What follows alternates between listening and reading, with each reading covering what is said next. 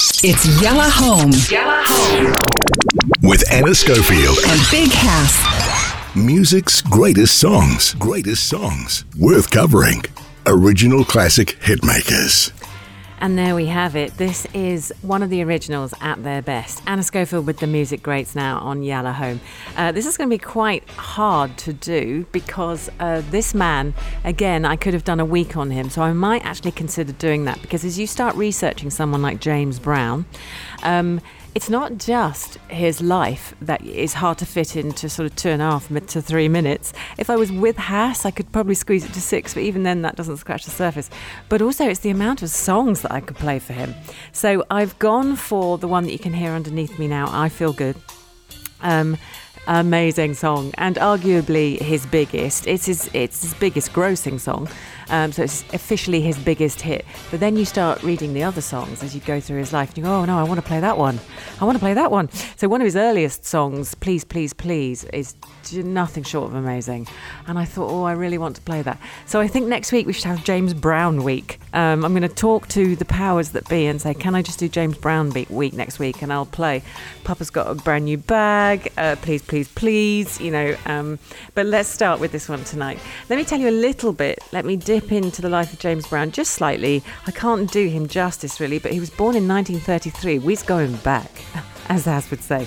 1933, May the 3rd, James Joseph Brown. We lost him in 2006. And of course, he was an American singer, songwriter, they list them, dancer, hilarious dancer, musician, record producer, and he was a band leader. I love the way they tagged that on the end.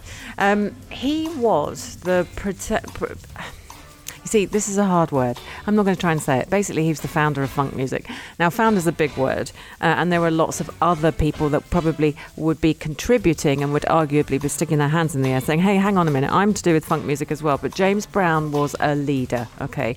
He was a major figure of the 20th century music and dance situation, and he is referred to as the godfather of soul and the soul brother number one. His career spanned 50 years, um, and he actually breached all sorts of music genres and is seen as an influencer in all those. Began his career as a gospel singer in Georgia and uh, he joined a rhythm and blues vocal group. That was the start. And uh, this gospel uh, band called the Gospel Starlighters, which later evolved into the Famous Flames, and that was a big deal. Uh, the Famous Flames were part of him. It was founded by Bobby Byrd, and um, James Brown was the lead singer. Um, and then, then he came to sort of public attention in the late 50s um, as part of the Famous Flames, and that's how people know him. And then one of the songs, Please, Please, Please, was one of the songs that catapulted him to fame. We've got Try Me as well. Oh. Um, and then as a live performer, that's where his reputation really took off. I mean, he just loved it. Him and his backing band were so tight. Um, and sometimes they, they weren't always called the Famous Flames, they were called the James Brown Band or James Brown Orchestra and things like that. Um, his success massively peaked in the 60s, um, and he produced an album called Live at the Apollo, obviously live, and that's where Papa got a brand new bag. Um, I Got You, the song that I'm going to play, It's a Man's Man's World, all those sorts of songs came out and he did them live. Absolutely amazing.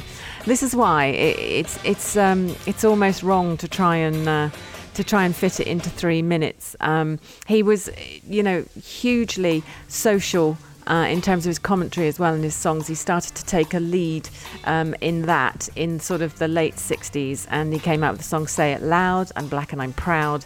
And um, and those songs then you know you watch his journey if you go through and you research an artist like this you see the journey of a man's life and you see his influences and you see that once he has that kind of stage he can use it to um, to talk about things he wants to talk about and highlight areas that just need highlighting and that's what james brown did and i'm sure if i was here with big hass he'd have a lot to say about it. Let's flick to the song though that I'm going to play. Um, very, very exciting song. I Got You, I Feel Good. Now, I think everyone knows it as I Feel Good. I do. But the official title is I've Got You. And then in brackets, I Feel Good. Um, and actually, it was released, first of all, by a female singer. Well, it wasn't released. Um, it was called I Found You, not I Feel Good. And it was released by one of the female singers in his band. And it just didn't chart. Nothing. Nothing happened. Um, and then of course James Brown got hold of it, and then it became a new song. And so the other one, the one that his um, his band colleague released is almost identical, apparently. But you know, he got hold of it, and it turned into "I Got You, I Feel Good."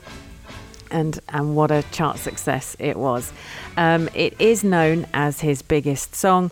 Um, and funny enough, do you know James Brown holds the record for the most amount of singles in the Billboard Hot 100, the American chart, that didn't reach number one.